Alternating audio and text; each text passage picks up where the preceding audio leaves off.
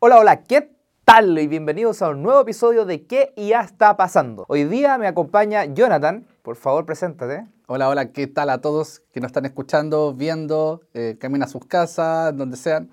Para que estamos en... ¿En dónde estamos ahora, Sebastián? Estamos en un lugar muy especial para mí, en la Universidad de Harvard. Acá, en los que están viendo el podcast por YouTube, podrán ver que hay unos logos en la pared. Son del Laboratorio de Innovación de Harvard, que nos, hoy día nos está hospedando. También es un podcast muy especial, no solamente por ese motivo, sino también porque es el primer podcast que estamos haciendo en persona. La primera vez que eh, ¿Verdad, po? estamos ¿Verdad? físicamente juntos en un lugar. Eh, el señor Jonathan, aficionado al Machine Learning, como se describió a sí mismo en, el- en el episodio 2. Pero lo arreglé en el segundo. En el segundo dije, no, soy estudiante doctoral de la Universidad de George Mason, por si aquellos que nos están viendo aquí con el polerón. Ahí, el corazón, el cocoro. y hoy día en el podcast vamos a, a hablar de un tema que está siendo bastante importante acá en Estados Unidos, que es el tema de la regulación de la inteligencia artificial. Así es. Y ahí yo tengo una pregunta. ¿Es la inteligencia artificial algo que se debiese regular? ¿Qué, qué- qué opinas al respecto? Oh, es es que yo creo que es una frase que también la voy a repetir y que lo dije hace dos capítulos anteriores, que la regulación me genera dos cosas. Algo que me gusta, porque creo que algo que sí necesitamos, pero también me genera el otro sentido, que es como genera efectos negativos que, dependiendo del contexto, yo creo que no es bueno. O sea, ¿te asusta pero te gusta? Exacto. Como dice la canción, sí, me asusta, pero me gusta. ¿Y por qué te asusta? ¿Quieres partir por lo malo? Quería hablar inmediatamente por lo malo, pero no. Nah, no, pero a ver, vamos al tiro con lo real. Porque como toda regulación, en todo aspecto, eh, genera ciertos efectos negativos en, en- en, por ejemplo, detener el avance en lo que es la inteligencia artificial. Me pregunto, en el caso de Chile, que es un país donde, no es como Estados Unidos, que donde acá está Microsoft, eh, está OpenAI, todas estas empresas que desarrollan inteligencia artificial, en Chile no tenemos empresas tan grandes como esa. Si es que empezamos a regular, tengo el, el miedo o, digamos, me asusta un poco el efecto que generaría de detener esos avances que podríamos eventualmente generar en Chile. Empresas que hoy día están empezando a desarrollar inteligencia artificial. pues, entonces, e- eso es un poco lo que me De asusta. hecho, eso me recuerda harto lo que acaba de pasar esta semana de que Sam Altman, que es el gerente general de OpenAI, fue llamado al Congreso, que es una cosa muy extraña, by the way, para mí, porque no es como que en Latinoamérica te llamen al Congreso, no es como tan habitual de que, no sé, por ejemplo, yo antes trabajaba en una empresa del grupo Luxic y yo jamás vi que a Luxic lo llamaran a, a testificar respecto como una voz válida respecto a algún tema en, en el Congreso. Y acabamos de ver hace un par de semanas atrás que llamaron a un montón de gerentes generales de las empresas, Google, eh, Meta, eh, OpenAI, en una reunión como general con el presidente, pero además, en la última semana, Sam Altman eh, testificó, él dijo que, que efectivamente es algo que debiese, se debiese hacer, que la regulación debiese incorporarse en esto. Y es una posición que me llama harto la atención, porque en general las empresas son como, ojalá me dejes operar lo más posible, no me molestes tanto. Y él dice, no, no, es que en realidad yo creo que esto se debiese regular porque tiene potenciales peligros para la sociedad. Sí, hay- igual es interesante lo que plantea Oldman en cuáles son las regulaciones que se deberían hacer.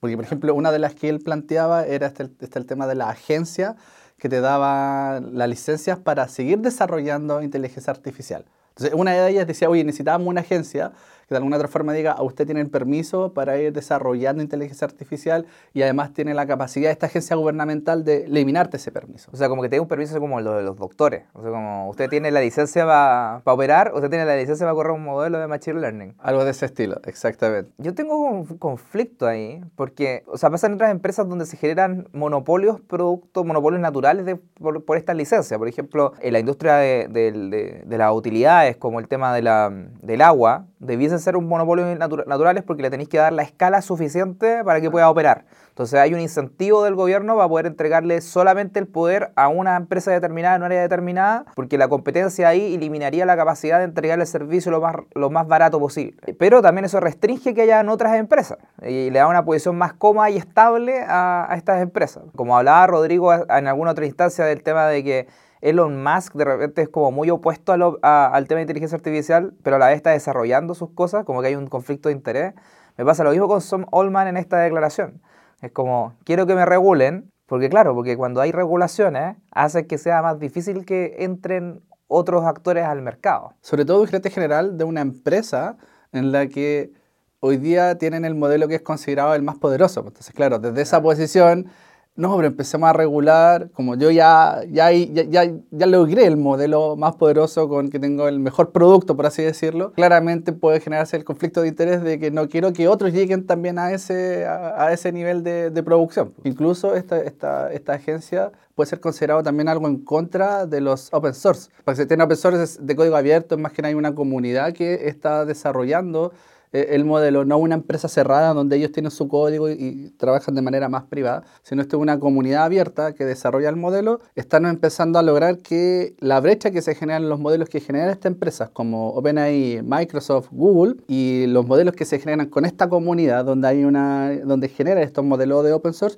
cada vez la brecha se empieza a disminuir más rápido. De hecho, de hecho hace poco como que se filtró una opinión interna ah, de, Google. Un desarrollador de software hacía un análisis competitivo. ¿Cómo era la frase, te acordás? Decía que tenían, decía que tanto Google como OpenAI have no mode eh, que se refiere como básicamente chileno sería como no tienen brillo en la, en la competencia que viene ahora de, de, la inteligencia artificial. Decía, ok, ahora tenemos una ventaja, evidentemente hay un tema de marca también, pero el, el, los modelos abiertos eventualmente espera que converjan a ser tan poderosos como los modelos cerrados. Y eso también trae unos riesgos a la, regulación, en mi opinión, como que hace menos factible que se pueda regular. Cuando tienes claramente empresas que son íconos de algo y solamente ellas lo pueden hacer, es fácil ir como regulador a esas empresas. Si por ejemplo la industria ahora está, estuviese dominada solamente por OpenAI y Microsoft como muy de la mano, Google y Meta, por ejemplo, y es un problema como fácil, comillas, de resolver porque solamente colocas las restricciones a esas tres empresas en particular. En cambio, cuando es un modelo abierto y cada persona puede implementar esto en su propia casa, digamos, es más difícil regular porque no le puedes colocar la regla al modelo, porque el modelo es un montón de código eh, que la gente puede modificar. Entonces, por mucho que le coloques la regla, la gente lo podría romper en el código. ¿Cómo regulamos e-, esa instancia? De, la creatividad cuando está ocurriendo el problema. Lo veo muy poco factible. Estoy de acuerdo con lo que se, se, hizo durante la, audiencia, donde estaba eh, Oldman, habían otras dos personas también. Eh, en donde se, se, planteaba también esta pregunta y yo no sé si es que se puede regular la inteligencia artificial en sí, la tecnología en sí, como por ejemplo el desarrollo de la tecnología, etc. Me gustaba más la posición de uno de los otros dos auditores que estaban ahí. Con la regulación tiene que ser más que nada en el uso y en casos específicos de la inteligencia artificial. Yo creo que ahí eso es mucho más factible, pero lo que sí da una otra forma nosotros podemos evaluar son los efectos. ¿Y dónde ocurren los efectos? Cuando tú usas la inteligencia para algo en particular, como por ejemplo usar la inteligencia artificial en empezar a generar de manera masiva información falsa, cuando la utiliza en particular para engañar a alguna persona y eventualmente robarle algo. Esas cosas yo creo que se pueden, es más fácil regularla y yo creo que es mucho más factible que estar el, el punto que tú planteas, que es como cómo vamos a la empresa y vemos qué es lo que están desarrollando o no. O sea, cómo regulamos el output, cómo regulamos el resultado. Ahora lo que me pasa con eso es que hoy día hay suficientes reglas para regular el resultado. Por ejemplo, tú hablabas del hecho de no robar. Eso está regulado desde la época, o sea, como que estaba partiendo el tema de las regulaciones. ¿El Testamento? Claro, el Nuevo Testamento decía no robar. O sea, desde ahí en adelante ya estamos hablando de esas regulaciones. Entonces, tengo esa duda de, ok, hay una necesidad por regular. O sea, claramente se tiene que ver también los políticos tienen una imagen que cuidar. Ellos tienen que mostrar de que están tratando de hacer algo al respecto y quieren regular esto para mostrar de que están al, al día con los avances. ¿Qué, ¿Qué es lo nuevo que tienen que regular? ¿Qué es lo que tienen que regular ahora que no esté regulado por las leyes anteriores. Por el caso que tú me diste, la información falsa es algo, las calumnias, están hoy día en los códigos penales. Entonces, no sé cuál es el problema nuevo que trae la inteligencia artificial que tiene que ser regulado. Es una muy buena pregunta y yo creo que eso, de alguna, de alguna otra forma, hay ciertas empresas que hoy día lo están respondiendo. Hay un concepto que se llama responsible, eh, o la IA responsable, como responsible AI, en donde se plantean ciertos principios que se tienen que seguir tanto en el desarrollo como en, la entrega o en el deployment de la inteligencia artificial. Principios tales como eh, la privacidad de los datos. De hecho, durante la audiencia se discutió eso, es que las empresas tienen que ser capaces de, de, alguna otra forma explicar cuáles son los datos que están utilizando, como también el usuario tiene que tener el derecho y debe, debe tener la facilidad de decirle a la empresa, no usen mis datos, si, si tú me dices estos datos que estás usando, no quiero que los utilices. Eh, y uno, uno que es bastante controversial, porque incluso hasta en, en, la parte técnica es, es una respuesta no sencilla, que es la transparencia. ¿A qué se refiere con la transparencia?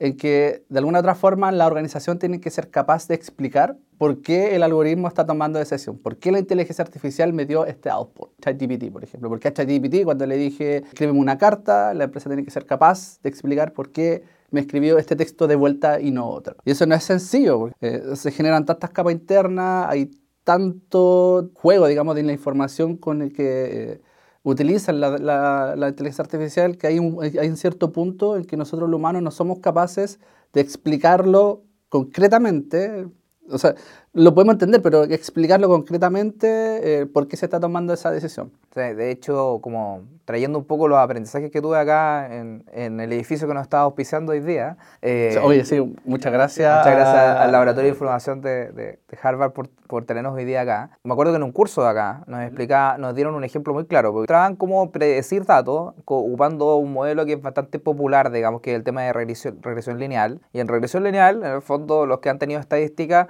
se podrán haber dado cuenta que generalmente uno puede como graficarlo. O sea, podéis de alguna manera explicar que cuando una variable aumenta, el otro dato aumenta y hay algo visual para entenderlo. Y eh, por otro lado nos explicaron otro modelo, que probablemente tú hayas ocupado miles de veces, que es el Random Forest. Sí. En este modelo no entendís lo que está pasando, pero te entrega una mejor proyección muchas veces. Entonces, como, ¿cómo sacrificáis transparencia por predicción? Que incluso en algunos contextos de negocios, dado que lo tenéis que explicar a grandes audiencias, de repente incluso es mejor ocupar regresiones lineales, porque la persona que toma, que, quiere auditarte el modelo lo tiene que entender respecto a, un random forest que no lo va a entender. pero, pero en este modelo, este problema que era relativamente sencillo, se complejiza aún más cuando estamos hablando de modelos como por ejemplo ChatGPT que ocupa billones de parámetros. O sea, claramente... cada parámetro es como el peso que tú hablabas de la variable. Eso se, se, puede entender así. O sea, como un eje más. Sí, pero ojo, que no es el peso de una sola variable. ¿Por, qué son tantos billones? Es porque como yo conecto un nodo con otro nodo con otro nodo, cada conexión tiene un peso, para decir de manera sencilla. Entonces, son billones de conexiones y esas conexiones tienen cada peso. Entonces, eh, imagínate cómo, si, pasa por tantas conexiones, voy a explicar cuál es el efecto final, por ejemplo, de la edad en el modelo que estoy utilizando.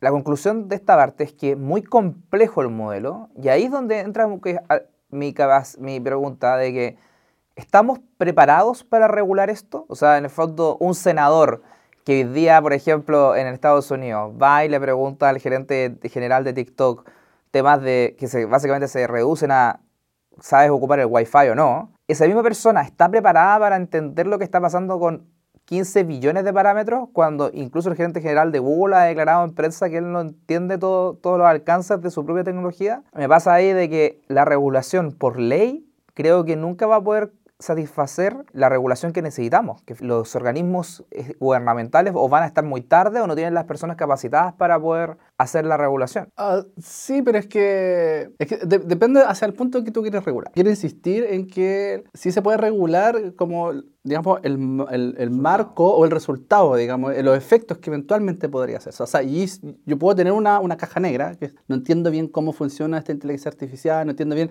cuáles son mm, el, el peso que ocurre en el random forest para cada variable, etc. Asumamos que es complejo de manera interna, de alguna u otra forma. Pero sí yo puedo regular ciertos principios que hoy día no están, no están asustando. Entonces, por ejemplo, sí puedo regular, y, y existe hoy día una herramienta que asegurarme de que cuando me entrega un resultado, yo observo el resultado que me está entregando la inteligencia artificial y tengo que asegurarme que lo que me está proponiendo para tomar una decisión no sea discriminatoria. Por ejemplo, de alguna otra forma, si tengo dos personas iguales a las cuales yo les quiero proponer un crédito, son todas las características iguales de la persona, excepción del sexo, por ejemplo. No puede ocurrir que por alguna otra forma el algoritmo el modelo que estoy utilizando, cuando me proponga que esta persona es buena candidata para entregar el crédito, crédito y esta otra persona es mala candidata y solamente la única diferencia entre estas dos personas es el sexo, claramente ahí hay una discriminación. Si uno lo evalúa es como me está discriminando. Entonces, ahí la organización tiene que, de alguna otra forma, crear ciertos procedimientos, como por ejemplo,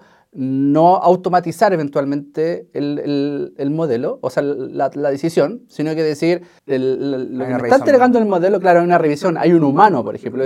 Discutíamos esto en el episodio anterior, donde Nolan proponía muy bien en el caso de, la de los usos de la inteligencia artificial en finanzas, en que es importante siempre tener a una persona que esté como supervisando lo que te entrega el modelo. Tienes que tener cuidado de evitar esos problemas. Entonces, ahí te das cuenta que es, no es el modelo en sí, sino es cómo lo uso, los efectos que está generando esto. Entonces, por eso yo, quiero insistir en que es regular eh, el, resultado, los usos de la inteligencia artificial y en cómo, y en todos los otros factores que están alrededor de la inteligencia artificial, porque el desarrollo propiamente tal es complejo. Yo, yo, no estoy de acuerdo, pero los otros puntos sí se pueden. Y ahí es que una cosa que se me viene a la mente es el tema, trayéndolo un poco desde otra industria. Yo antes trabajaba en la industria del marketing y en la industria del marketing eh, muchas veces habla de la autorregulación. En el fondo de que los propios avisadores tengan cuidado de las cosas que van a ocupar cuando vayan a publicar un, un anuncio. Lamentablemente la regulación no puede eh, predecir todos los posibles resultados, entonces se invita a los principales eh, avisadores a que puedan revisar sus propias prácticas de, de, publicidad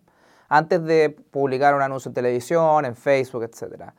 Y ahí estaba pensando, en el caso de la inteligencia artificial, hay herramientas que se están desarrollando ahora en torno a la, que, a la inteligencia artificial que puedan ser herramientas para la autorregulación. Ahí está el tema de la Constitutional AI, que para los, los que nos están viendo desde Chile, esta, no tiene que ver con la constitución. Yo sé que estamos como.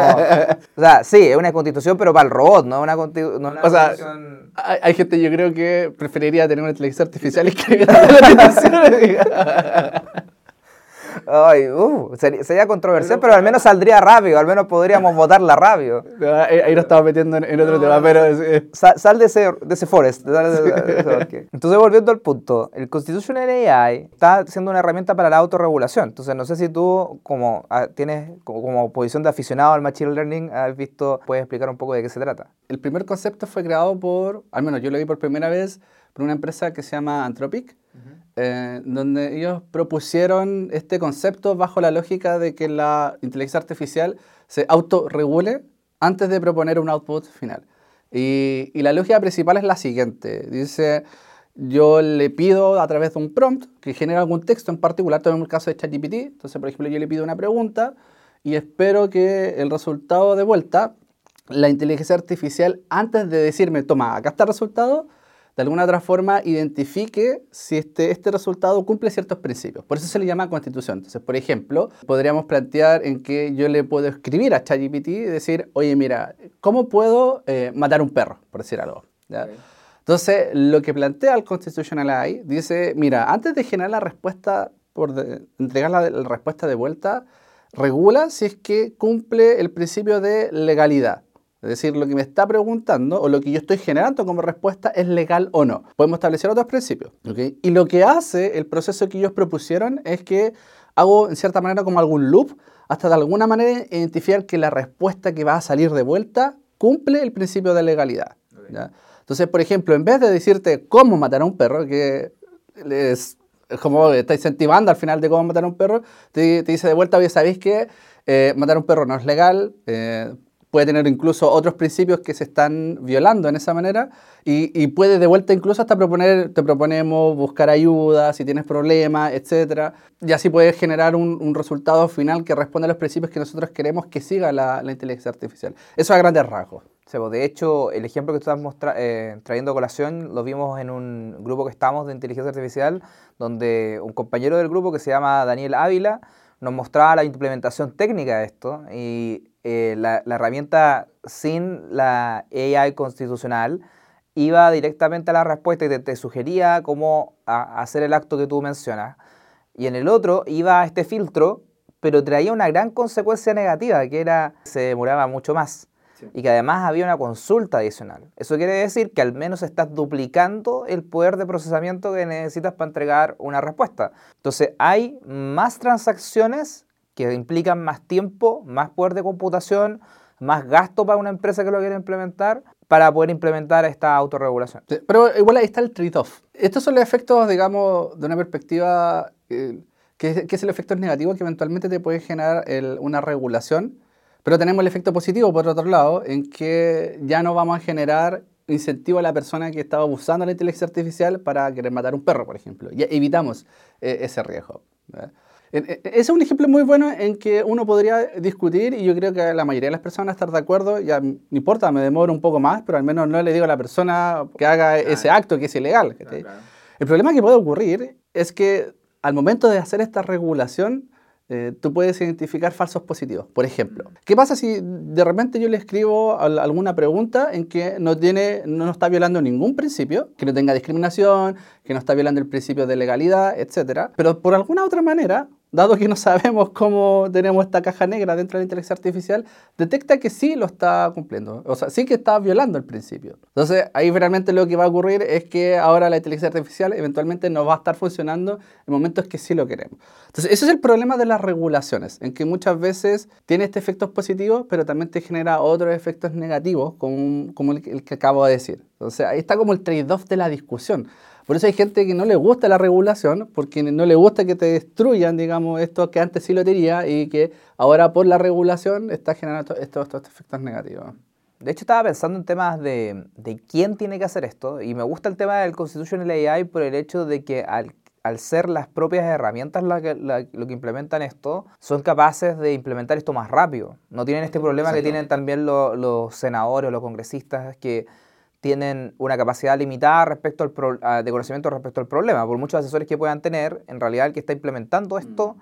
es el que sabe más del problema. Ahora, lo malo es que está este incentivo de que obviamente yo no me quiero autorregular y por lo tanto obviamente que voy a regular los casos evidentes como el que hablamos antes, pero todos los casos bordes quizás de pronto no los voy a querer regular. Eh, porque obviamente tengo incentivos a, que, a no ponerme más reglas de las que necesito. Entonces, bueno, ahí está el trade-off que tiene que hoy día eh, enfrentar la industria. Es que eso me pasa, por ejemplo, personalmente a mí me gusta el tema de la, de, la regulación, de buscar eh, esto, esto, por ejemplo, Responsible AI. A mí me gusta bastante. De hecho, mi investigación se trata de eso. Pero también me genera este miedo. Esto de, ¿qué pasa si, por ejemplo, lo implementamos en Chile? Pongamos en el caso de Chile. Yo me pregunto que, está bien, podemos empezar a regularlo, etcétera, pero no generará, no generará el otro efecto contrario que es desincentivar eh, los desarrollos de inteligencia artificial. Como que te ponen más barreras ahora. Eh, claro, Estados Unidos ahora tiene la inteligencia artificial, la, ha desarrollado bastante, tiene una industria bastante fuerte. Entonces ellos se pueden dar, entre comillas, lujo de decir, oye, ya, ahora regulemos. Pero los países como el nuestro, como en el caso del chileno, no serán más barreras. Entonces, a mí me genera como... El, el, lo que yo al principio, me gusta, pero me asusta. Entonces, eh, yo creo que en Chile tenemos que buscar un poco ese, ese equilibrio eh, y yo creo que no es fácil.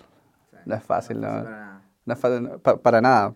Sobre todo porque, por ejemplo, en Chile, un, yo creo que, por ejemplo, en Chile no sé si existe o ya salió esta regulación sobre los datos privados.